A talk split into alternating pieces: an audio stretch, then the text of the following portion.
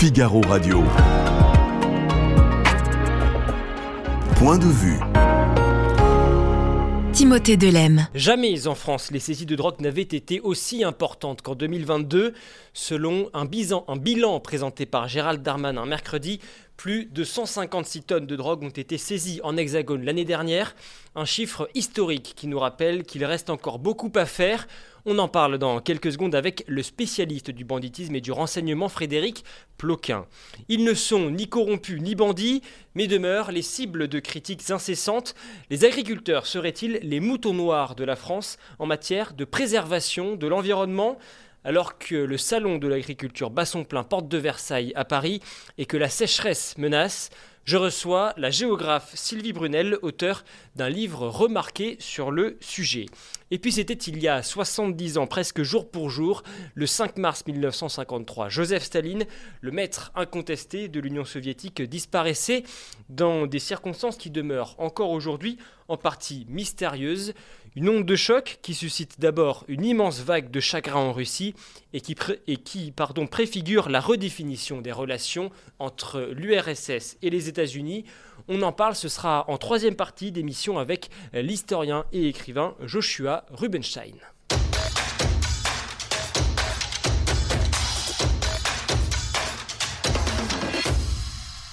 Frédéric Ploquin, merci beaucoup d'être avec nous. Vous êtes euh, journaliste d'investigation, auteur de plusieurs ouvrages. Le dernier en date, Les narcos français brise l'Omerta aux éditions euh, Albin et Michel. Frédéric Ploquin, l'actualité euh, de cette semaine, ce sont notamment ces plus de 2 tonnes de cocaïne emballées dans des sacs et découverts sur la plage de, de Réville dans la Manche entre donc le week-end dernier et mercredi en seulement quelques jours. Frédéric Ploquin, il n'y a pas que dans les autres pays que les narcotrafiquants font leur marché bah, Écoutez, je dirais même euh, que la France, euh, d'une certaine façon, est une euh, destination prioritaire des narcotrafiquants depuis plusieurs années. J'ai eu l'occasion dans, mes enquêtes de, me rendre notamment en Colombie et j'avais entendu dire là-bas sur la côte qui, qui, donne la côte Caraïbe, qui donne, qui a quelques encablures simplement des Antilles françaises, que la France était voilà le marché à conquérir. Évidemment, euh, ça s'explique dans la mesure où le marché nord-américain des États-Unis est saturé depuis très longtemps et que pour ces euh, trafiquants, euh, qui sont des capitalistes comme les autres, il faut toujours chercher de nouveaux débouchés. Dans la mesure où la production, elle, ne se faiblit jamais et au contraire, puisque en termes de produits qu'ils ont sur les bras à écouler, ça a été multiplié, ça ne cesse d'être multiplié, les surfaces cultivées ne cessent d'augmenter, donc il y a du produit donc il faut l'exporter et il faut chercher de nouvelles parts de marché. Et la France, euh, c'est un pays, euh, juste pour finir là-dessus, c'est un pays déjà où il y a énormément de consommation de drogue en général depuis très longtemps en Europe, plus qu'ailleurs. Donc c'est un marché porteur. Mais alors précisément, ça veut dire que euh, ces sacs de cocaïne, euh, ils étaient à destination du marché français uniquement, ou bien est-ce que la France est également la porte d'entrée vers d'autres pays européens? Très longtemps, euh, la porte d'entrée de la cocaïne consommée en France, c'était l'Espagne. Puis ça s'est déplacé vers Anvers et Rotterdam, deux grands ports, les deux plus grands ports en termes de, trafic de conteneurs, les deux plus grands ports européens. Et il y a quelques années, disons que les trafiquants ont ouvert une nouvelle voie qui est à destination du Havre, du port du Havre, où il y a énormément de contrôles, mais jusqu'il y a 4-5 ans, c'était un petit peu, euh, c'était relativement facile, on va dire, pour les trafiquants de stupéfiants de cibler le Havre. Là, si vous vous retrouvez avec euh, près de 2 tonnes comme ça euh, en mer, il y a plusieurs explications. Vous avez vu, c'était, en fait, ce sont des, des, des, ballots de cocaïne équipés de bouées de sauvetage avec, avec à l'intérieur des, des, balises en gros qui permettent aux trafiquants de les localiser. Donc à partir de là, euh, il y a plusieurs solutions. Euh, soit le point de jonction en mer entre le navire qui arrivait de l'autre côté de l'Atlantique et celui qui devait prendre la livraison euh, n'est pas venu au rendez-vous. Euh, soit euh, les GPS n'ont pas fonctionné, ont dysfonctionné, soit tout d'un coup ils se sont dit euh, on est repéré, il faut tout lâcher, il faut tout abandonner, soit et ça c'est bon si on veut être très optimiste, on peut dire qu'ils ont eu peur de livrer leurs produits au Havre dans la mesure où c'est vrai que les filets de la police et des douanes au Havre se sont resserrés. Mais enfin bon, j'ai du mal à le croire. Mais en tout cas, ils avaient anticipé un autre mode de livraison par la mer qui est pas pas nouveau non plus. Hein. Les, livraisons en mer de, cannabis, notamment en Méditerranée, elles sont extrêmement fréquentes. Il y a deux bateaux qui se fixent le même point GPS et à partir de là, hein, alors, en l'occurrence, cette, opération de ces narcotrafiquants a échoué, c'est heureux, euh, mais racontez-nous euh, comment cela se passe, quelle est la, chaîne, comment est-ce que des kilos, voire même des tonnes de drogue, de, cocaïne, de cannabis peuvent-ils être transportés depuis leur lieu de production jusqu'aux consommateurs français ou européens? Le métier de trafiquant de le métier, si on peut dire de trafiquant de stupéfiants, c'est d'abord de la logistique.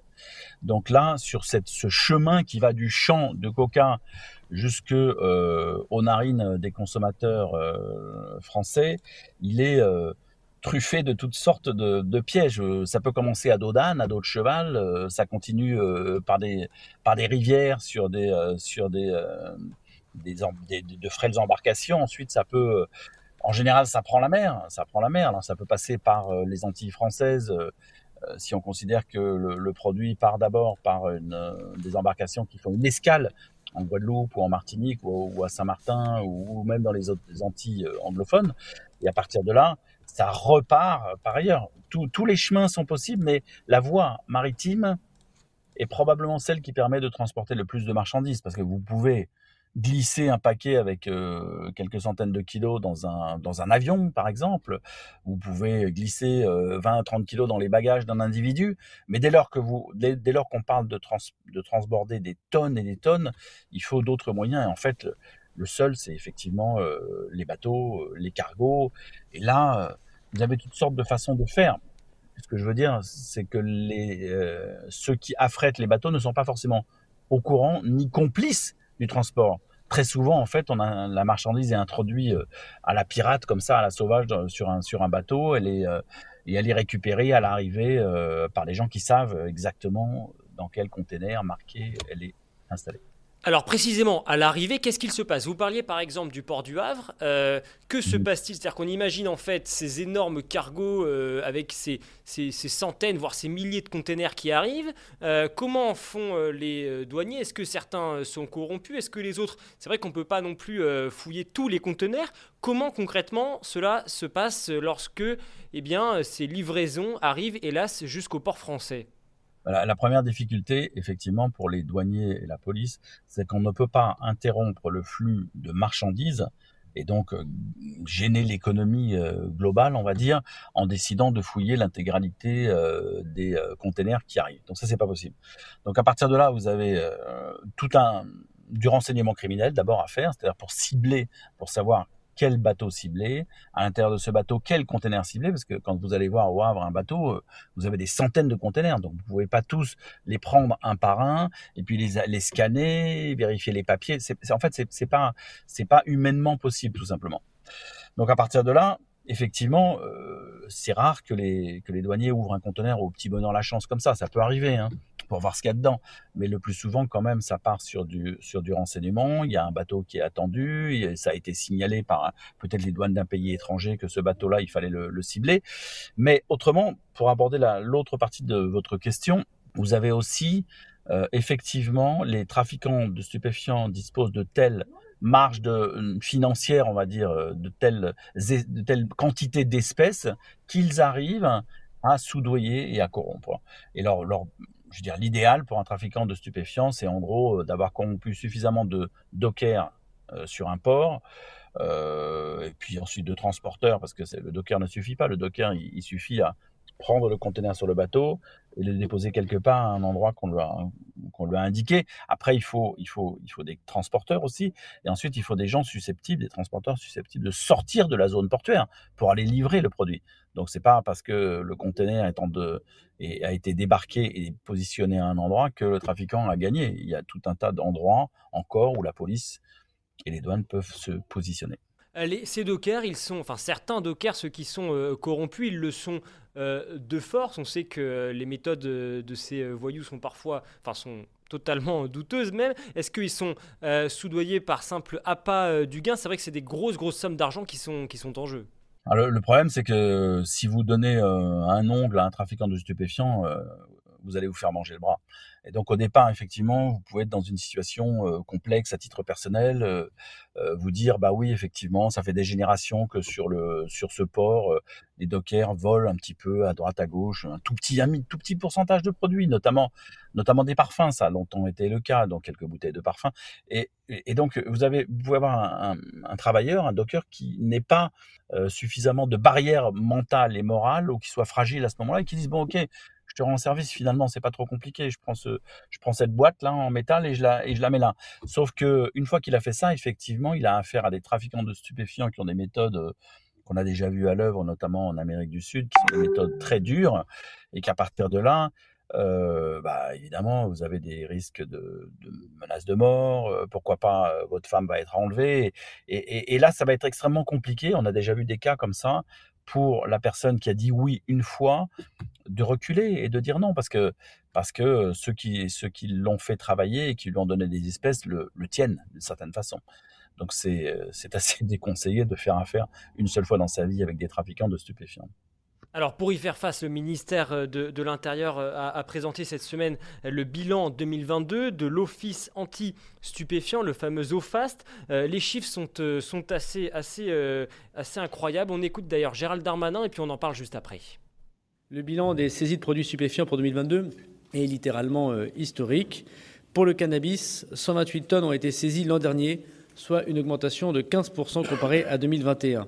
Pour la cocaïne, 27 tonnes ont été saisies, soit 5% de plus qu'en 2021.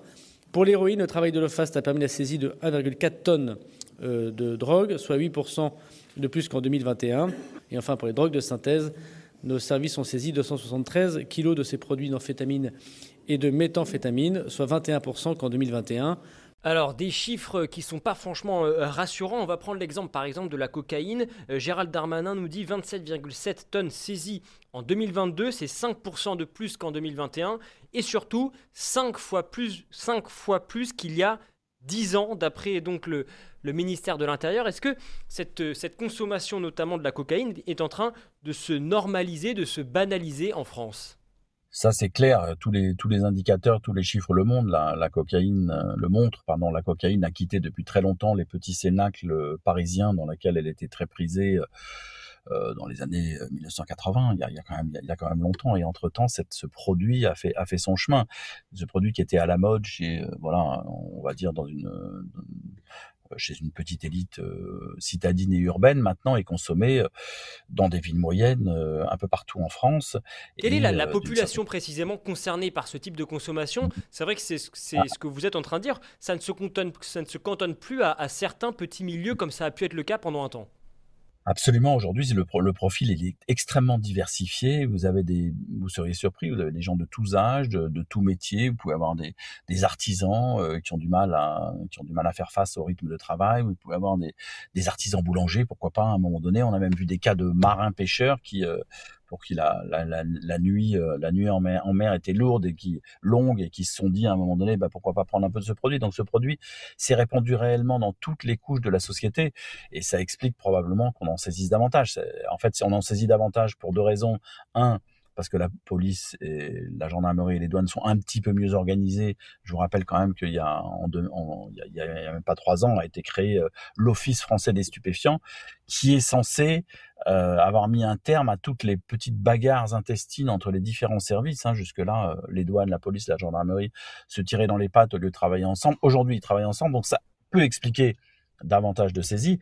Mais il y a deux autres explications. C'est aussi que les producteurs euh, augmentent leur production, donc ils en envoient plus sur le marché. Et troisièmement, que la demande est effectivement euh, de plus en plus forte en France.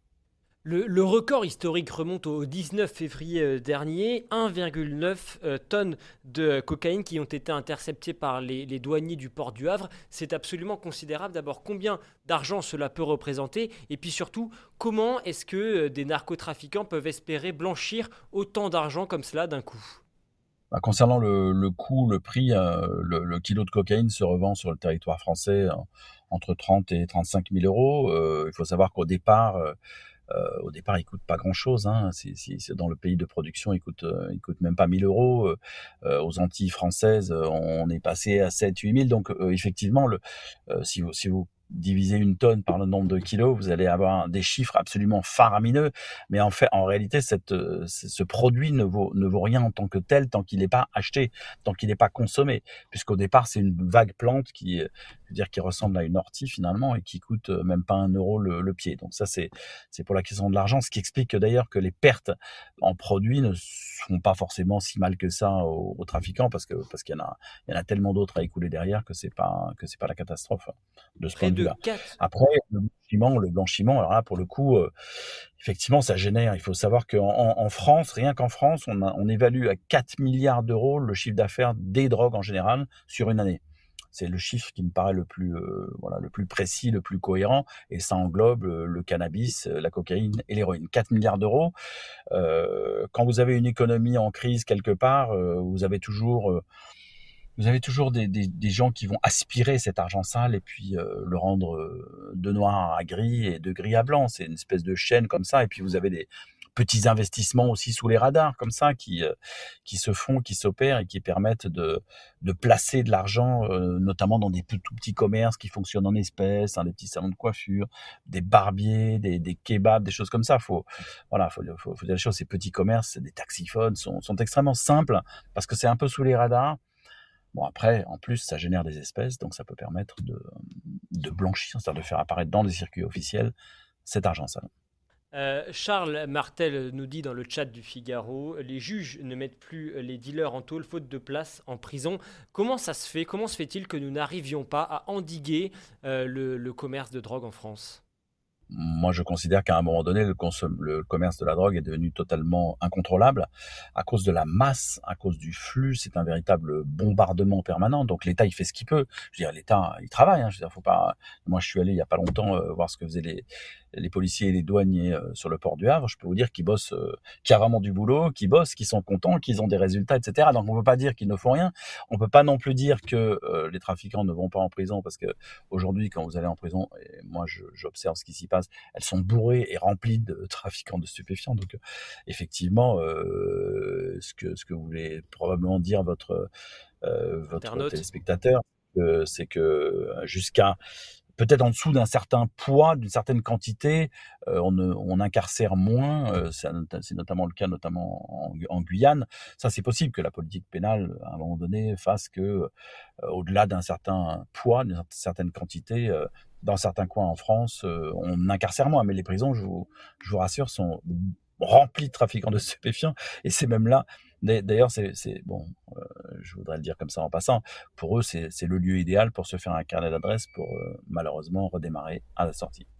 Merci beaucoup Frédéric Ploquin. Beaucoup de questions, beaucoup de messages également euh, dans, le chat. Je rappelle le titre de votre nouvel ouvrage qui sort en librairie le 9 mars prochain. Le voici, Jacques Lemat, le parrain, le showbiz et les politiques. On le recommande bien entendu. Merci beaucoup d'avoir été avec nous Frédéric Ploquin.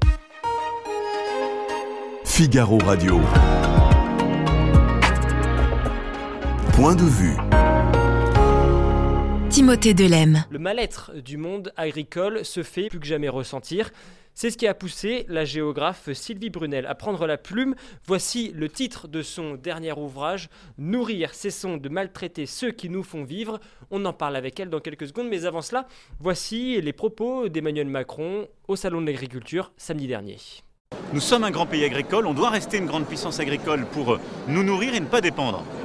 Alors, face à ça, on a eu un défi. Les 20 dernières années ont été des années où on a pris beaucoup aux agriculteurs pour baisser les, prix, en quelque sorte, on s'est installé dans un discours général qui était que l'alimentation devait coûter de moins en moins cher. Or, l'alimentation, elle doit avoir un prix parce qu'elle a une valeur et il y a un travail derrière. Et c'est ce que les lois Egalim 1 et Egalim 2 ont permis d'installer. Et on a ainsi préservé beaucoup de valeurs. C'est ce qui fait d'ailleurs que les revenus de 2021 et 2022 sont bons. Sur la sécheresse, on va se doter d'une planification euh, en la matière. On a ces derniers jours euh, transmis au Conseil d'État un décret pour mieux réutiliser les eaux usées. On doit mieux utiliser nos eaux, avoir moins de fuites, préserver justement les choses. On doit mettre en place des structures partout sur le territoire pour permettre ces rétentions collinaires, permettre aux agriculteurs de fonctionner. Et la nation a besoin de faire sur l'eau, comme on l'a fait sur l'énergie, une forme de plan de sobriété c'est-à-dire qu'on doit tous, nous citoyens, industriels, services, collectivités locales, agriculteurs, faire attention à cette ressource qui devient rare. C'est ce que je disais en fin d'été, c'est la fin de l'abondance. Sylvie Brunel, merci beaucoup d'être avec nous. Vous êtes professeur de géographie à l'Université Paris-Sorbonne, mais vous êtes également auteur. Euh, voici votre ouvrage que j'évoquais à l'instant, Nourrir, cessons de maltraiter ceux qui nous font vivre. C'est publié aux éditions euh, Bûcher-Chastel, un livre euh, sous forme de manifeste pour le, le monde agricole et qui repose sur un constat. Jamais nous n'avons eu autant besoin des agriculteurs, jamais nous ne les avons autant maltraités. Dites-vous, comment en sommes-nous arrivés là? Peut-être probablement parce que les agriculteurs ont trop bien travaillé. C'est-à-dire Que nous nous sommes habitués à avoir une grande diversité de produits alimentaires à des prix très abordables et que du coup nous nous sentons autorisés à leur donner en permanence des leçons d'agronomie, des leçons de nature. Nous avons en plus une vision du monde agricole qui date de nos grands-parents puisque nous venons presque tous en France de la campagne, et nous ne savons pas à quel point aujourd'hui ce monde a évolué, ce qui fait que quand les agriculteurs voient leurs enfants revenir de l'école, eh bien, ils disent mais papa ou maman, mais euh, tu pollues. Euh, quand ils allument un certain nombre de médias, ils entendent qu'ils sont des, des, gens qui devraient retourner vers euh, des modèles du passé. Et pour eux, c'est extrêmement difficile. Il y a un grand découragement dans la profession. Il faut savoir quand même qu'il y a 20 000 départs en retraite chaque année et 13 000 installations seulement. Euh, une ferme sur trois ne trouve pas de repreneur, ce qui pose quand même le souci de l'avenir de cette ferme France qui reste encore dans les dix grands exportateurs de céréales au monde, mais qui voit sa position s'éroder d'année en année. On va y revenir bien sûr en détail, mais d'abord sur les reproches qui sont faits aux agriculteurs. Sylvie Brunel, je vais me faire l'avocat du, diable, vous ne m'en voudrez pas. On dit que la production de maïs consomme beaucoup d'eau. On dit également que les produits chimiques polluent les nappes phréatiques ou encore que l'agriculture provoque d'importantes émissions de gaz à effet de serre. Tout cela est vrai. Alors l'agriculture, c'est 19% des gaz à effet de serre en France. Donc c'est vrai que c'est un niveau important. En même temps, c'est une agriculture d'une part qui nous nourrit. Il faut quand même pas oublier que sa fonction productive est essentielle et que de plus en plus de Français se serrent la ceinture. Et puis aussi que cette agriculture est pleinement engagée dans sa transition écologique et qu'elle met tout en œuvre aujourd'hui à la fois pour préparer les territoires au changement climatique, mais aussi pour réduire ses émissions de gaz à effet de serre. Quant au maïs, si vous me permettez, puisque vous avez parlé du maïs, le maïs, c'est la première plante alimentaire mondiale avec 1200 millions de tonnes.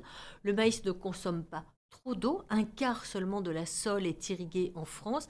Et surtout le maïs valorise exceptionnellement bien, mieux que nulle autre plante, l'eau qu'il reçoit parce qu'il fournit une quantité colossale de matière végétale qui est totalement substituable au pétrole et qu'il le fait en captant une quantité record de carbone. Donc le maïs est nécessaire à la France pour son indépendance à la fois énergétique et pour son indépendance alimentaire. Est-ce que l'agriculture française, parce que le fait que le maïs consomme beaucoup d'eau, mais euh, c'est un élément euh, euh, factuel, mais est-ce que consomme de l'eau. Qui consomme de l'eau, voilà, c'est un élément factuel. En revanche, est-ce que l'agriculture française a suffisamment fait sa, sa mue écologique? Est-ce qu'il n'y a pas d'autres éléments? Est-ce qu'elle ne doit pas évoluer davantage?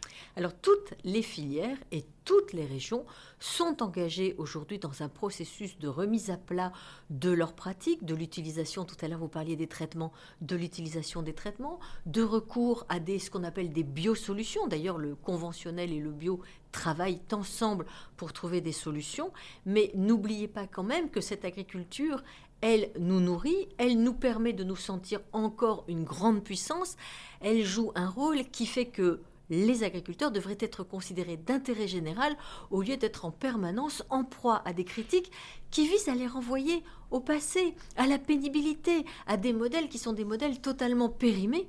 Et d'ailleurs, les jeunes qui aujourd'hui ont envie de s'installer dans l'agriculture ne sont pas forcément prêts à retourner à la binette. Euh, un message d'un internaute, Chris Cross, qui nous dit tout cela vient des directives européennes. Euh, quel regard portez-vous effectivement sur cette politique européenne de l'agriculture? Alors il a raison. Le fameux Green Deal de l'Union européenne, le pacte vert, a décidé que d'ici 2030, nous passions un quart des terres en bio, nous mettions 10% des terres en jachère, nous réduisions de moitié l'utilisation à la fois des produits phytosanitaires et des engrais. L'Union européenne, aujourd'hui, elle assure 17% de la production agricole mondiale. Toutes les études montrent que si l'on appliquait ce plan tel quel, nous réduirions notre production de 15%, alors qu'un milliard de personnes vivent aujourd'hui dans l'insécurité alimentaire et que la France, par exemple, nourrit aujourd'hui l'Afrique du Nord, l'Afrique subsaharienne, des pays où le prix de la nourriture conditionne la paix sociale. Euh, le prix de la nourriture, précisément, il a augmenté euh, pour tout le monde, l'inflation, euh, due effectivement à ce contexte qui n'est pas favorable. D'abord le Covid, ensuite la guerre, la guerre en Ukraine. Est-ce qu'il n'est pas naturel que les consommateurs cherchent à se nourrir pour le moins cher possible. Mais bien évidemment, bien évidemment. D'ailleurs, les banques alimentaires et les restaurants du cœur n'ont jamais eu autant de visiteurs, y compris d'ailleurs des étudiants, des familles monoparentales, des personnes âgées. Donc le prix est devenu le juge de paix. Le problème, c'est qu'on a incité l'agriculture française à monter en gamme, à produire ce qu'on appelle sous signe de qualité, et que les agriculteurs se sont fait piéger parce que plus ils appliquaient les contraintes que nous exigions d'eux, plus bien sûr leur coût de production augmenté. Vous avez parlé du coût des intrants, de l'énergie. Euh, ce sont des problèmes colossaux. Et pendant ce temps, eh le consommateur, qu'est-ce qu'il fait? Il se tourne vers le discount, il se tourne vers des produits importés. Aujourd'hui, la moitié de ce qui est consommé en France est importé. Cherchez l'erreur et c'est importé en plus en provenance de pays qui n'appliquent pas du tout les normes que nous attendons de nos agriculteurs. Donc on ne peut pas pousser nos agriculteurs à l'excellence et puis ne pas les accompagner dans cette nécessaire mutation agroécologique. Euh, que les citadins n'oublient pas trop vite d'où vient leur subsistance, nous dit un internaute. Et puis euh, une question peut-être un brin provocatrice, euh, Claudius qui nous dit et la pollution d'algues vertes en Bretagne, est-ce de la génération spontanée?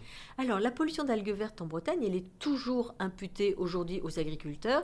Il faut savoir que les agriculteurs, sur la gestion des effluents en Bretagne, ont fait des efforts colossaux. Les taux de nitrate, par exemple, sont tombés bien, bien en dessous de la moitié des doses autorisées. Simplement, dans les fonds de baies, comme la baie de Saint-Brieuc, vous avez des phénomènes d'accumulation d'ulves D'ailleurs, entre parenthèses, ces ulves qui posent un problème peuvent être causées par d'autres sources que l'agriculture, l'utilisation des eaux urbaines, les lessives, le bâtiment. On peut se poser la question de pourquoi ce sont toujours les agriculteurs qui, portent le chapeau, et puis pourquoi ne pas en faire une ressource quand on cherche aujourd'hui des procédés de méthanisation, quand on cherche des moyens de se passer des carburants fossiles importés, peut-être que demain, ces algues de problème pourraient devenir un atout. Alors c'est, c'est un peu provoquant, mais vous savez, en géographie, on dit toujours, les ressources ne sont pas, elles deviennent. Alors... Euh, disons que euh, cette Bretagne aujourd'hui, quand on regarde le classement des départements écologiques de France, on se rend compte que le Finistère ou les Côtes d'Armor sont dans les premiers départements français. Donc arrêtons d'incriminer les Bretons qui vraiment ont une des agricultures les plus performantes en France et qui, bien sûr, nourrissent Paris, nourrissent l'Angleterre. Sans les Bretons, Paris meurt de faim. Sans Ringis, Paris meurt de faim.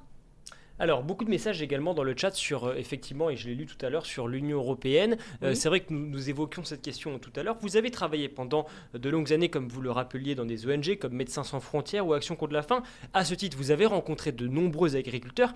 Quel est l'impact des, des nouvelles normes contre, par exemple, le glyphosate, contre les néonicotinoïdes, sur leur production? Eh bien, les agriculteurs français sont confrontés à de plus en plus de ce qu'ils appellent des impasses techniques. C'est-à-dire Alors, eh bien, je vais vous expliquer. Par exemple, l'interdiction des néonicotinoïdes qui ne s'applique qu'à la France risque de mettre en péril, parce que nous n'avons pas de solution de substitution pour l'instant, la filière betterave, qui non seulement fournit ce sucre dont le monde entier manque, la France est le deuxième producteur de, de sucre de betterave au monde, mais en plus quand vous avez de la betterave à sucre, vous avez de l'éthanol, vous avez du gel hydroalcoolique, vous avez des vinasses et des mélasses, c'est-à-dire des engrais d'origine organique et des alimentations pour bétail d'origine aussi euh, biosourcée, ce qui nous évite le soja brésilien ou l'importation de gaz russe. Voilà, et Chris Ross qui semble convaincu parce que vous dites tout à fait Sylvie, euh, nous, répond-il. Merci Chris euh, Ross. Euh, pour autant, l'interdiction des, néonicotinoïdes, cela permet de protéger les abeilles. Alors, c'est ce qu'on pense, mais vous savez, les semences enrobées, c'est vraiment une utilisation extrêmement faible de, de l'utilisation des néonicotinoïdes. Ils continuent d'être utilisés, par exemple, pour les animaux domestiques, pour les traiter, et puis surtout, enfin, les, betteraves ne sont pas des plantes mellifères. On les c'est-à-dire ce ne sont pas des plantes que fréquentent les abeilles. Si on ne les laisse pas dans le champ, si on les récolte, les abeilles ne vont pas sur les betteraves parce qu'elles ne fleurissent pas quand on les récolte. Voilà pour une réponse très claire. Nous avons tendance à opposer euh, Sylvie Le, glyph- Brunel. le glyphosate, vous m'avez parlé aussi du glyphosate, je n'ai pas répondu sur le glyphosate. C'est vrai qu'il y a beaucoup, beaucoup de questions. Alors allez-y peut-être rapidement sur le glyphosate. Bah, Alors, le glyphosate est toujours utilisé euh, en agriculture, surtout que nous voulons euh, en France ce qu'on appelle une agriculture de conservation, c'est-à-dire du sans labour. Le problème, c'est que quand vous ne labourez pas, vous êtes envahi par les mauvais arbres, ce qu'on appelle les adventices.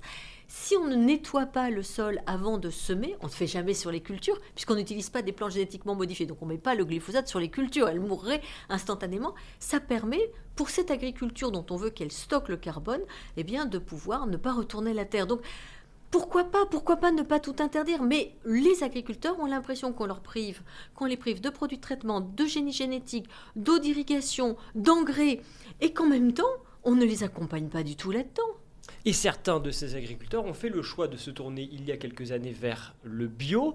Nous avons tendance en France à opposer les deux modèles, le modèle bio qui est plébiscité en France et euh, le modèle de production plus conventionnel qui repose précisément davantage sur l'utilisa- sur l'utilisation des produits chimiques. Vous vous dites, c'est plus compliqué que ça, il ne faut pas opposer les deux. Pour quelle raison?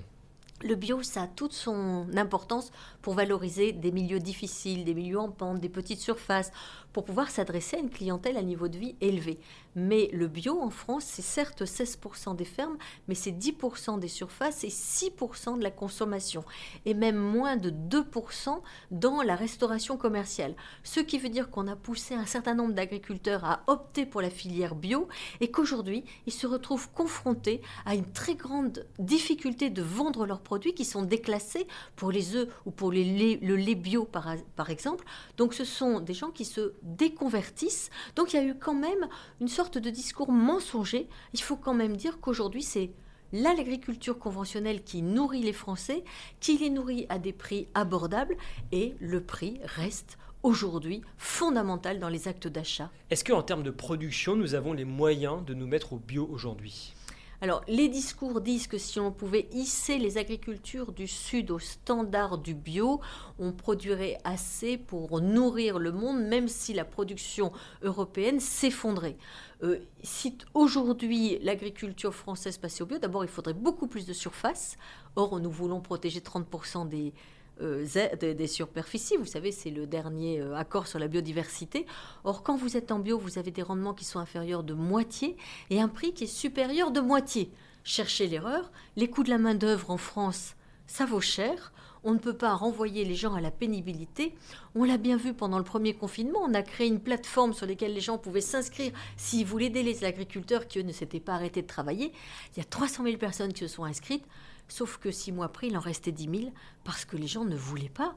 Ils se rendaient compte que désherber à la main, que ramasser les endives, que cueillir les fraises, c'était épuisant.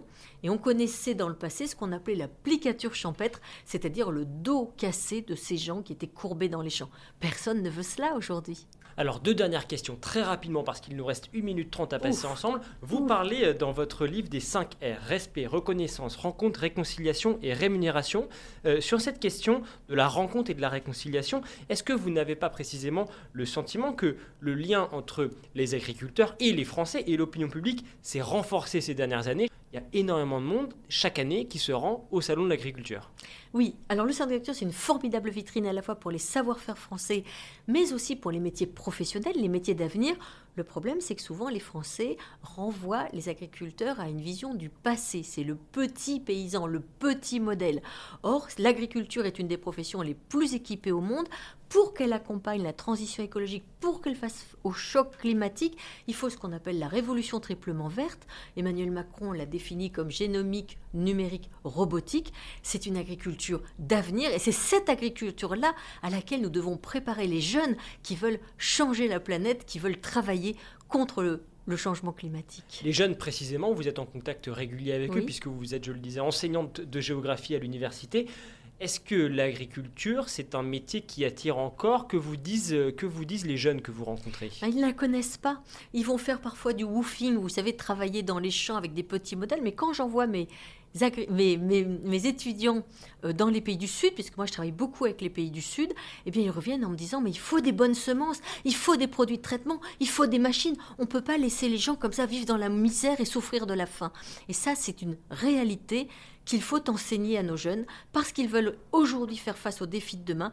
On a besoin d'une agriculture performante et durable. Merci beaucoup Sylvie Brunel. Je rappelle votre ouvrage, le voici, Nourrir, cessons de maltraiter ceux qui nous font vivre. C'est publié aux éditions euh, Bûcher-Chastel et c'est un ouvrage bien entendu que l'on recommande. Merci encore d'avoir été avec nous dans... Merci Timothée Delem. Figaro Radio. Point de vue. Timothée Delem. J'accueille à présent un fin connaisseur de la Russie soviétique et post-soviétique qui raconte dans son dernier livre les derniers jours de celui qui fut le maître incontesté du Kremlin pendant plus de 30 ans, Joseph Staline, décédé le 5 mars 1953 à l'âge de 74 ans, alors même qu'il était à la tête d'un système totalitaire abominable et responsable de la mort de plusieurs millions de personnes. Le dictateur laissa le RSS orpheline et eut droit à une pluie d'hommages jusqu'en France. Joshua Rubenstein, merci euh, beaucoup d'être avec nous. Vous êtes historien et écrivain, auteur du livre Les derniers jours de Staline qui est publié aux éditions euh, Perrin, un livre qui s'ouvre sur le récit de cette journée fatidique du 1er mars 1953 et de la soirée qui euh, l'avait précédée, il faut bien le dire. Joshua Rubenstein, que sait-on précisément de ce qu'il s'est passé ce jour-là? Oui, un samedi, le 28e de février, Staline était très isolé. Il n'avait pas bonne relation avec ses enfants, ni avec les petits-enfants, mais toujours il pouvait inviter les collègues de Politburo de voir un film dans le Kremlin. Alors, c'était toujours un, film western américain, c'est drôle de souvenir. Et après le film, vers minuit euh, de nuit, il les a invités pour dîner chez lui dans le dacha 10 km de Moscou. D'accord. Alors le dacha, c'est la résidence privée euh, de Staline, c'est ça Oui, hein? c'est une résidence privée. Il y avait beaucoup de résidences, mais c'est sa résidence près de Moscou pour reposer, pour travailler, pas dans le Kremlin. Il a, il a passé beaucoup de temps chez cette dacha mais tout le monde euh, croyait qu'il était toujours dans le Kremlin. C'était un mythe. Alors, sur cette soirée, nous sommes donc le 28 février 1953, quelques jours avant sa mort. Que se passe-t-il précisément dans sa datcha Oui, alors, ils étaient ensemble jusqu'à 4 heures du matin. les autres ont quitté, Staline restait seul. Les gardes attendait une sonnerie de Staline qu'il voudrait petit déjeuner du thé vers midi. Le dimanche matin Le dimanche matin, le, premier euh, jour de mars. Mais Staline n'a fait rien. Il n'y a pas de tu, il n'y a pas de pas. Et les gardes étaient très anxieux. Mais ils ont attendu jusqu'à 10 heures de soir. Pourquoi? Parce que sur les règles de Dacha, il ne pouvait pas entrer dans les chambres privées de Staline sans être convoqué pour la sécurité. Mais vers 10 heures de soir, ils ont envoyé une femme de ménage âgée pour voir qu'est-ce qui se passe avec Staline. Et c'était elle qui a trouvé Staline gisé dans son propre urine, dans le sol, paralysé. Il ne pouvait pas bavarder, il ne pouvait pas parler. Précisément dans cette, dans cette dacha, euh, les gardes ne savaient même pas, et vous l'expliquez dans votre livre, dans quelle pièce précisément ils, ils, dormaient. Ils préféraient de dormir dans les différentes chambres pour tromper un assassinat. Alors, euh, au début, vous le dites, donc ils envoient, au début, ils n'osent pas rentrer dans cette chambre, et ils finissent par euh, envoyer euh, cette, euh, cette, femme de chambre Pour quelle raison Il pensait qu'elle euh, elle serait mieux, mieux accueillie par Staline? Mieux, mieux. Elle ne pouvait pas effrayer Staline. Il ne, il ne va, va fusiller la dame. Mais si les gardes étaient entrés, peut-être Staline sera plus anxieux et il peut fusiller s'il était dans bonne santé. Mais il était paralysé, il était malade, il a subi un, AVC très grave. Alors redites-nous dans quel état elle trouve euh, Staline au moment donc où elle pénètre dans cette pièce où il se trouve. Dans quel statut Euh, lorsque cette femme de chambre pénètre dans la pièce, Oui. elle découvre donc Staline gisant euh, sur le Gisant sol. dans son propre urine, il était paralysé, il ne pouvait pas parler. Tout le monde savait qu'il a subi quelque chose de très grave. Mais au début, on croit qu'il dort. Non, il, il- il ne dort pas. Mais après trois, trois heures, Malenkov, Berry et les autres dirigeants sont entrés dans la chambre et Staline dort. Il ronflait. Et Beria était en colère avec les gardes pour alerter les autres, comme si Staline est bien. Tout va bien avec lui. Ils ont quitté la chambre, quitté le dacha.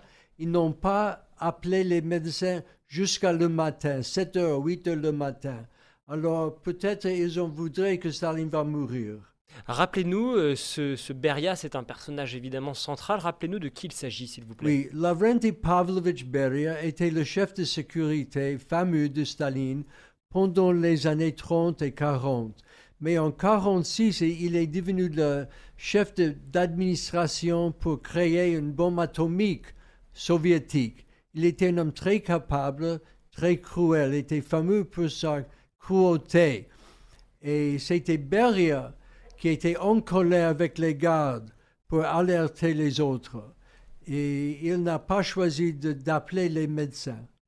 Que s'est-il passé ensuite entre le 1er mars et donc le 4-5 mars, Oui. lorsque la- l'annonce de, de la mort de, de Staline est faite au C'était monde clair que Staline va, était en train de mourir. Ça, c'était clair. Mais les dirigeants, les nouvelles du dirigeant voudraient que les médecins prolongent la vie de Staline un jour, deux jours, de donner les dirigeants nouveaux la- le temps de, de, de arranger un nouvel gouvernement. Qui sera le ministre de Défense? Qui sera le ministre des, des Affaires étrangères? Qui sera le ministre de Sécurité? Pour montrer à la population que la vie pouvait continuer sans Staline. Staline n'avait laissé aucune instruction, aucun testament. Aucune. Mais dans le congrès, le 19e congrès en octobre 1952, Staline n'était pas euh, assez fort de prononcer un discours pour 4 ou 5 heures. Il a donné Malenkov de donner ce discours princi- principal. Staline a parlé surtout 10 minutes. Il n'était pas assez fort pour, prononcer un discours sérieux. Les autres comprenaient que Staline était malade et faible. Est-il possible que Staline ait été empoisonné au cours de cette soirée euh, du 28 février ou bien de cette matinée donc du dimanche 1er mars 1953 Mais peut-être c'est possible, mais vous savez que les médecins qui ont essayé de soigner euh, Staline a confirmé qu'il a subi un, un AVC et l'un de ces médecins a écrit un mémoire, il a, voi- il a vu l'autopsie et c'était clair que Staline a subi un AVC. Il avait une euh, tension artérielle très haut et il n'y avait pas de médicaments comme nous avons maintenant pour soigner euh, cette maladie. Et le paradoxe, c'est que précisément cet homme qui détestait, qui abhorrait la solitude, est mort dans une, justement dans une solitude absolue. Oui, alors c'est ironique que tous ces moyens de sécurité ne pouvaient pas le protéger contre une maladie, un AVC. Comment, euh, à quoi ressemblait cette, cette résidence privée, cette dacha qu'il avait faite construire presque sur mesure? Alors ce n'était pas un bâtiment modeste. Il y a deux étages, il y a beaucoup de euh, euh, chambres privées pour Staline, il y a un grand salon, euh, Churchill euh, euh, était là, Mao Zedong était là, euh, il y a un endroit pour un grand dîner avec les membres du Politburo. Ce n'était pas un, un- un bâtiment modeste. On peut le visiter maintenant euh, euh, dans le banlieue de Moscou, dans Kuntsevo.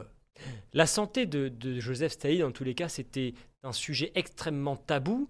Euh, on sait aujourd'hui en réalité qu'il avait commencé déjà à tomber gravement malade au, au début de la guerre en réalité. Non, après la guerre, Roosevelt a décédé euh, ap- après un euh, AVC. Churchill a subi un, AVC en 53 après, la mort de Staline et Staline a subi un AVC. C'est pas étonnant d'être dirigeant pendant la guerre, mondiale, la Seconde Guerre mondiale. c'est- Pour un, pour un homme, pour un mortel, c'était très très dur. Quel rapport est-ce qu'il entretenait avec son entourage proche? Est-ce que on osait parler de ses problèmes de santé euh, Non, n'osez pas.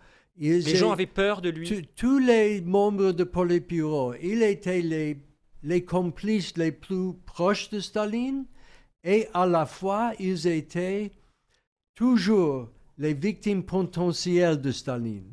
Il a tra- ils ont travaillé avec Staline avec beaucoup de peur, mais après son effondrement, ils ont cessé d'avoir peur de Staline. Et ça a été le moment que la déstalinisation a commencé, immédiatement après son effondrement. Alors on va parler bien sûr de cette déstalinisation, mais avant cela, précisons que un an avant sa mort, Staline, euh, au cours de la- sa dernière année, il n'avait euh, consulté aucun euh, médecin. Cela faisait suite à un événement, un épisode très important, c'est l'affaire du complot des blouses blanches. Oui. De quoi s'agit-il?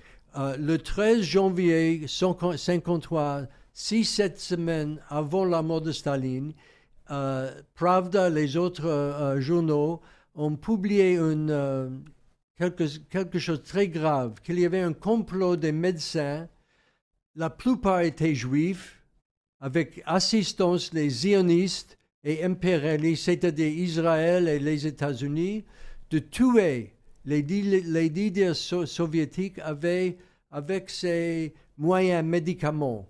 Et c'était une étape très, très dangereuse et sévère dans le pays. Et tous les Juifs ont senti ça. Il y avait une grande peur dans tout le pays.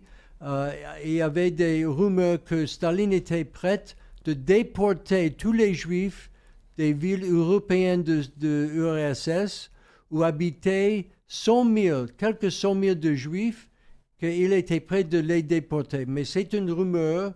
Personne ne, ne pouvait pas dire, ne pouvait pas clarifier quel était le but de Staline pour ce complot de blouse blanche, parce qu'il s'est effondré.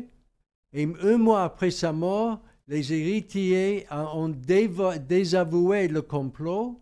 Ils ont annon- annoncé que les médecins étaient pas coupables, c'est-à-dire que Staline était coupable. Et son crime était beaucoup plus sérieux que le crime avec, avec euh, les médecins étaient incrimés.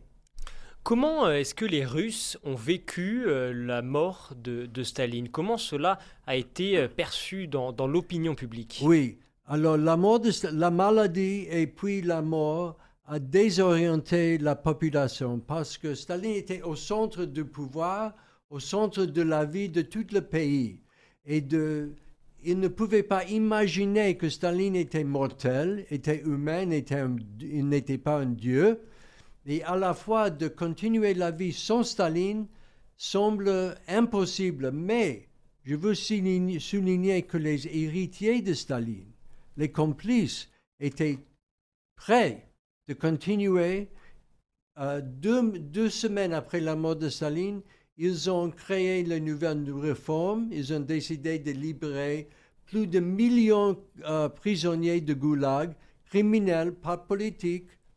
Ils ont euh, recommencé une négociation à Corée pour cesser les- la, la- la guerre en Corée. C'était une initiative les héritiers de Staline. Ils ont désavoué euh, le complot des blouses blanches. C'était Eisenhower et John Foster Dulles, le, euh, notre secrétaire d'État, qui n'étaient pas prêts, qui n'étaient pas ouverts au sommet avec les soviets. Pour moi, je crois que c'était très triste que s'il y avait une fenêtre d'opportunité pour améliorer les relations dans les années, les premières années de guerre froide.